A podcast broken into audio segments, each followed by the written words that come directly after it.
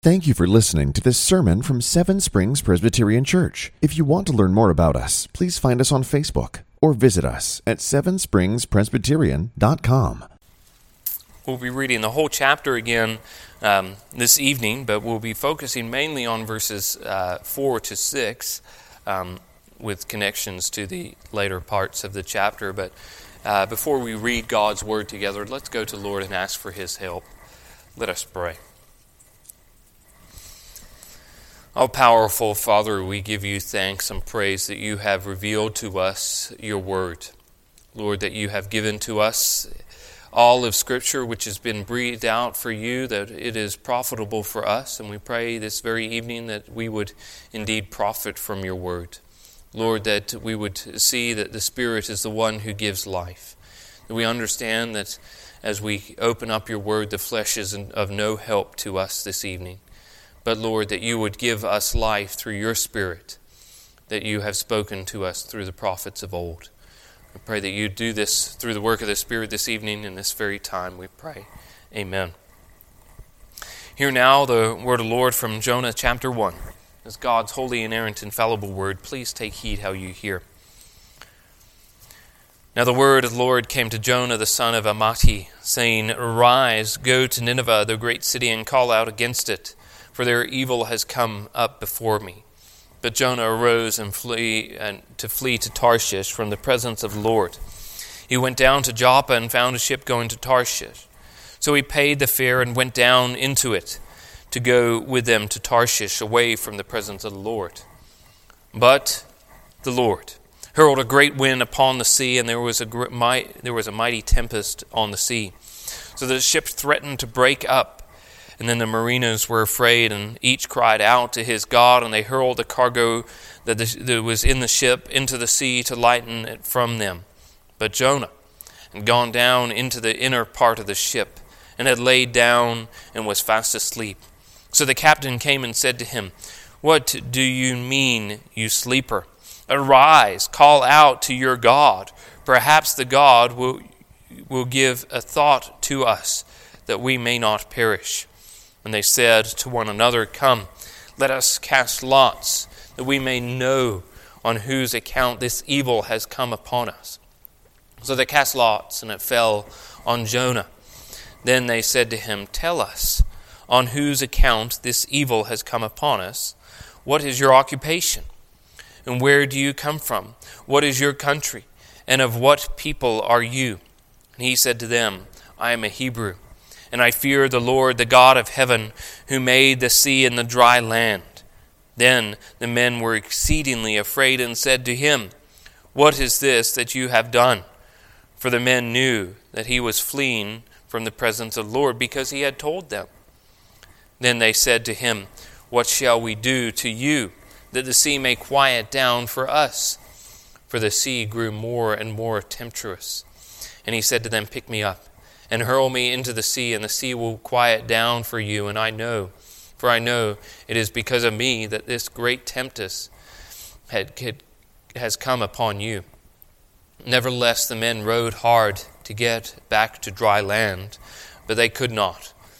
For them, uh, could not, for the sea grew more and more tempestuous against them. Therefore, they called out to the Lord, O Lord, let us not perish for this man's life and lay not us lay not on us innocent blood for you o lord have done as you please as it pleased you. So they picked up jonah and hurled him into the sea and the sea ceased from its raging. Then the men feared the lord exceedingly and they offered a sacrifice to the lord and made vows. The lord appointed a great fish to swallow up jonah and Jonah was in the belly of the fish three days and three nights. The grass withers and the flowers fade, but the word of our Lord will stand forever. Jonah is uh, quite a terrific and beautiful book. Uh, it is very well structured, as uh, you might even notice as we go through it, that you really have two parts to the book of Jonah. The first two chapters, 1 and 2, and the latter two chapters, 3 and 4, and both start the exact same way. Both start with God speaking to Jonah and giving him his mission. And then Jonah responds to that mission, either positively or negatively. But then you have God interacting with creation and Jonah's interactions with Gentiles. Each of these sections finish as Jonah speaks to God. He speaks to him in the end of chapter 2, and then God and Jonah speaking together in the end of chapter 4. This book is quite a fascinating book, filled with many uh, deep questions. Uh, and as you read through it, as we read through it, you can notice and pick up on things and uh, different things every single time read through the book and see how Jonah reacts to God and His Word. Read through the book and see how the Gentiles acts towards God and His world and His world word. Read through the book and see how God is gracious to Jonah. Read through the book and see how God is gracious to Gentiles. And you could read through the book on and on and again and seeing all these highlights and focuses as you read through this. Now, one of the interesting ways to be able to look at this book is to see how God treats Jonah, how God deals with Jonah. Now, as we looked at last time, last week, the Jonah was given a mission by God quite simply and clearly. Jonah had been given a direct revelation from God, what we would call today his revealed will. And today that would be for us the Holy Scriptures. However, we see Jonah reacting to his revealed will, this word given to Jonah. And he did not merely just ignore what God had told him to do, which is in itself disobedience. We tell our kids that delayed obedience is disobedience. But he did not even just do nothing neutral response but he deliberately rebels against God. He rebels against God's command, doing the exactly the opposite.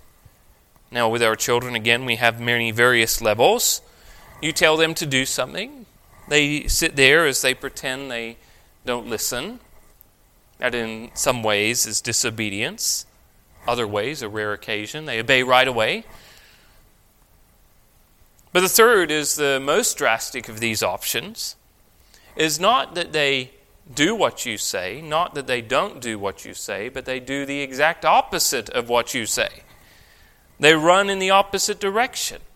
They make more mess rather than cleaning it up. And Jonah chooses the third. He chooses the option not to just not pretend like he did not hear, not to obey right away, but what he chooses is to run in the interesting direction. Now, interestingly, as we saw last week, he does not just merely choose to move to Joppa, to run in an opposite direction. Again, Nineveh is about 500 miles away. He does not merely move, go 500 miles the other way. He seeks to be able to head towards Tarshish via a boat. As we saw last week, one of the reasons he does this, as we are highlighted in what we read tonight in verse 10, that he had told these sailors that he sought to be able to flee the presence of the Lord. Now we can start to speculate why. We're told why in chapter 4. But at this point in the narrative, we are told no more information. Why is he running? He's worried about going to proclaim to the Ninevites who would rip off his lips, torture him for the words which are spoken. Now, the author, which I believe is Jonah, which is actually makes another interesting way to be able to read through the book, thinking that the author is Jonah. Why would he write this book? Why do we have this book in the Holy Scriptures? We'll think and talk about that at another date. But an important piece of how we read the book. Jonah says several times that he seeks to be able to run away as he writes and records this in the Scripture.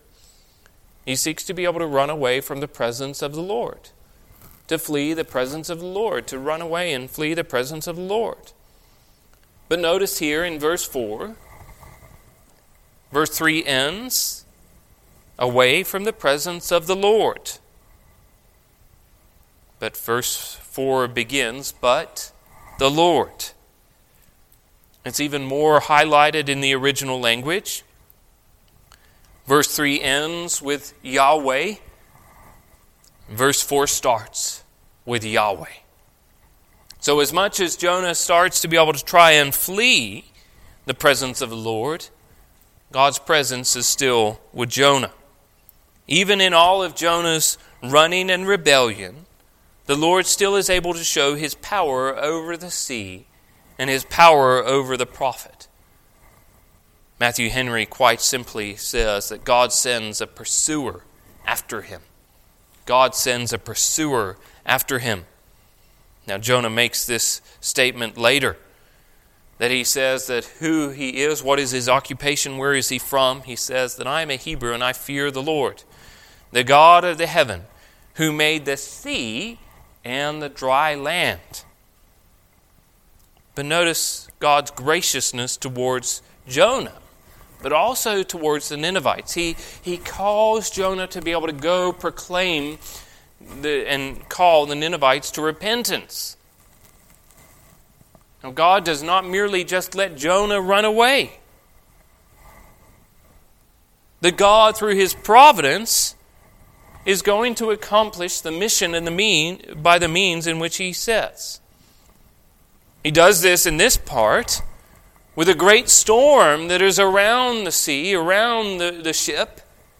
He does it also in verse 7 with the rolling of a die. Here you see the God's hand and graciousness towards Jonah and the Ninevites. Now we also must see that this is not pleasant for Jonah, not pleasant for the lives of the sailors.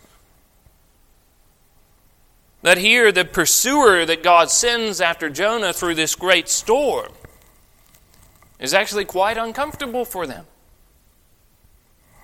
They all turn to their gods to try and ask for their gods to, to forgive them of some evil, they call this later in the chapter. They said, This evil that has come upon us. And we also must not assume that it is merely just a localized storm that merely just hangs around their own ship. That the whole sea around it would have some effect of this storm. So here's Jonah's actions of running and rebelling, and God is pursuing Jonah to be able to go and proclaim to the Ninevites. But in this, this journey of running and fleeing, it's not only Jonah's life that brings this evil upon the marine, the, the sailors in the ship, but also the whole surrounding area, God's providence and sovereignty about all of this.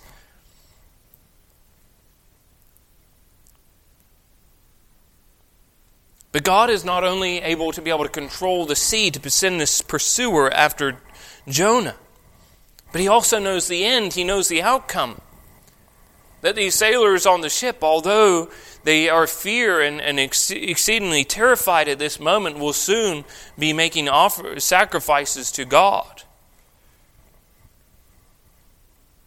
Although this storm is not a good thing, again, the, the sailors call it great evil.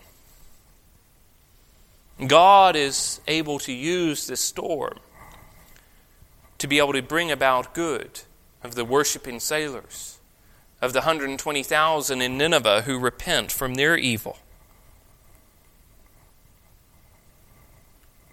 And previously, Jonah, as the author, as he's highlighted, that he goes down into the belly of the ship.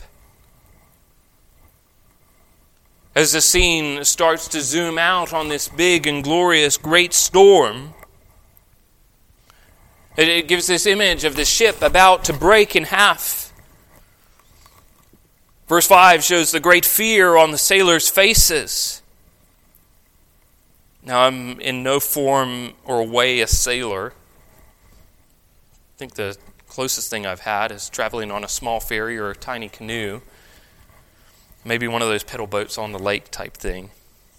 But for me to be afraid is not much.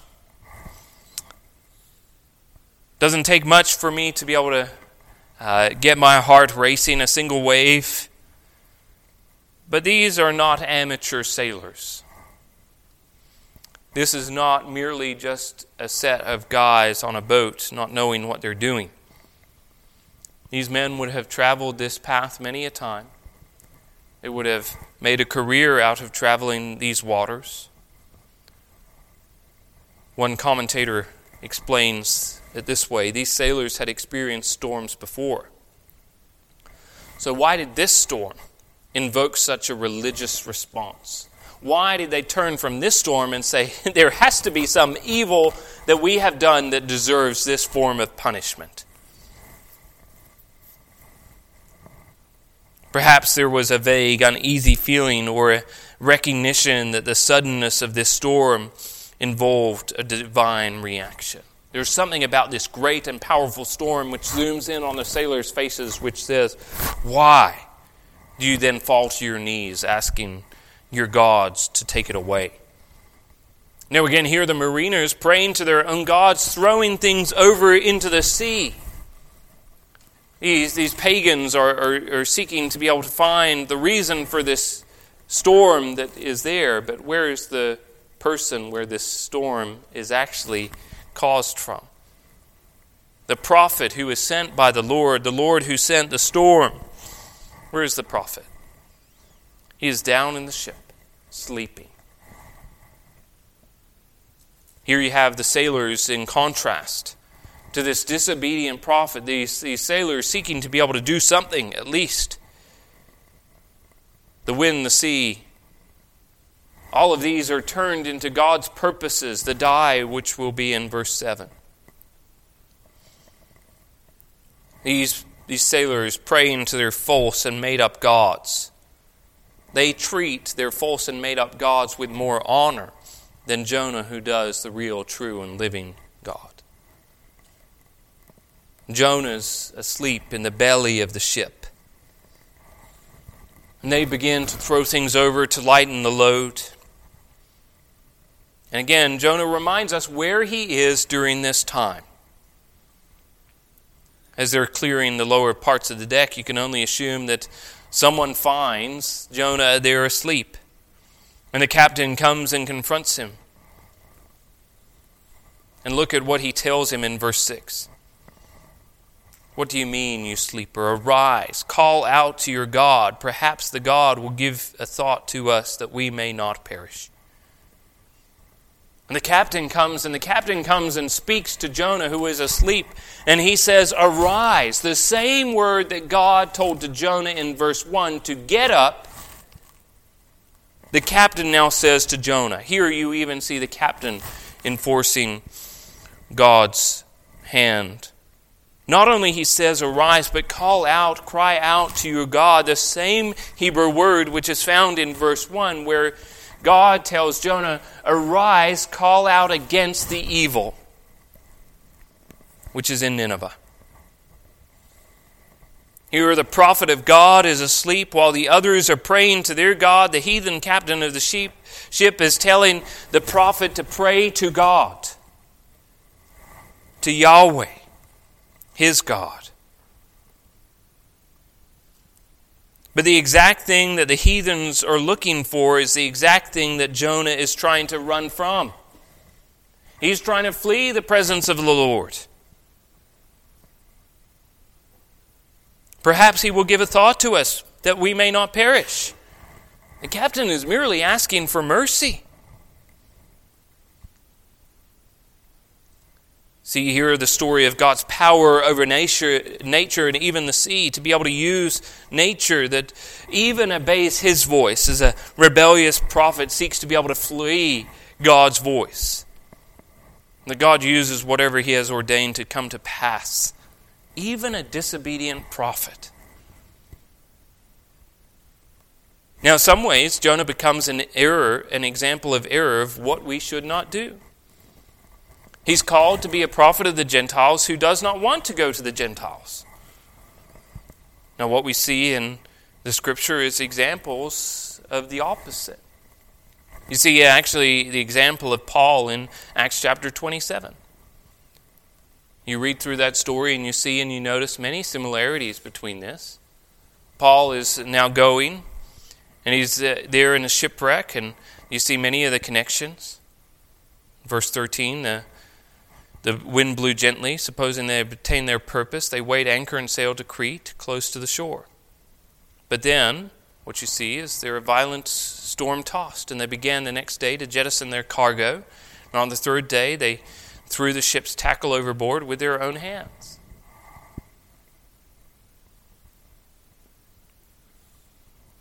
But what I think you see in that example is Paul is actually not the disobedient prophet, but the obedient prophet, going to the nations to be able to proclaim the gospel. See Paul in contrast to Jonah. Where Jonah is silent and asleep, Paul is the one who speaks. And I think here you see the story of the extent which Jonah is willing to go to be able to avoid his calling to preach to the Gentile nation. Not only you see Paul as an example, and opposite of Jonah's reaction of running and fleeing. But interestingly, the gospel accounts use this story in Jonah to show the connections to Jesus and his ministry. I think Mark makes this connection the clearest in chapter 4, verses 35 to 40. On that day and that evening had come, he said to them, Let us go across to the other side. And leaving the crowd, they took him with them in the boat, as he, just as he was. And the other boats were with him. And a great windstorm arose, and the waves were breaking into the boat, so the boat was already filling. And there was he was in the stern, asleep on the cushion. And they awoke him and said, Teacher, do you not care that we are perishing? And he awoke and rebuked the wind and the sea and said, Peace, be still. And the wind ceased, and there was a great calm. He said to them, Why are you so afraid? Have you still no faith? And they were filled with great fear and said to one another, Who, is, who then is this, that even the wind and the sea obey him? Here, Jesus, the great, glorious prophet, comes and he is willingly going to the other side, to the Gentiles, to be able to proclaim the good news of the gospel. It highlights Jonah's disobedience to run the opposite direction and Jesus' obedience to be able to do what God has revealed to him. The storm arising. And where is Jesus? Jesus is asleep in the stern, in the belly of the ship. Where was Jonah? Asleep in the belly of the ship. The captain comes to be able to ask Jonah a question. The disciples come and ask Jonah the question. And interestingly, Mark at this point is, is not necessarily, he's showing that the, the disciples are, are somewhat unbelievers. Peter has not made the great and glorious confession that is found in Mark chapter 8. Mark is showing their faith at this point. In Matthew, they're rebuked for their little faith, but Mark says that you still have no faith. He rebukes the wind. Notice there that Jesus is not only the Lord sending the storm on the sea as Jonah is, Jonah is merely a prophet. But you hear now, Jesus is the one who is the obedient prophet, but he also is the Lord who is able to be able to control the wind and the sea as Jonah puts it in verse 9, that the Lord, the God of heaven, who made the sea and the dry land, and Jesus is the one who made the sea and the dry land. Jonah seeks to be able to run from God and lives a life of rebellion against God's revealed will.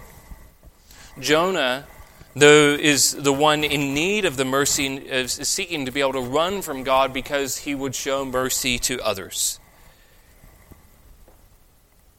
He is called to go to a Gentile nation to preach the good news and call them to repent, but he does not go. Jesus, however, is the opposite.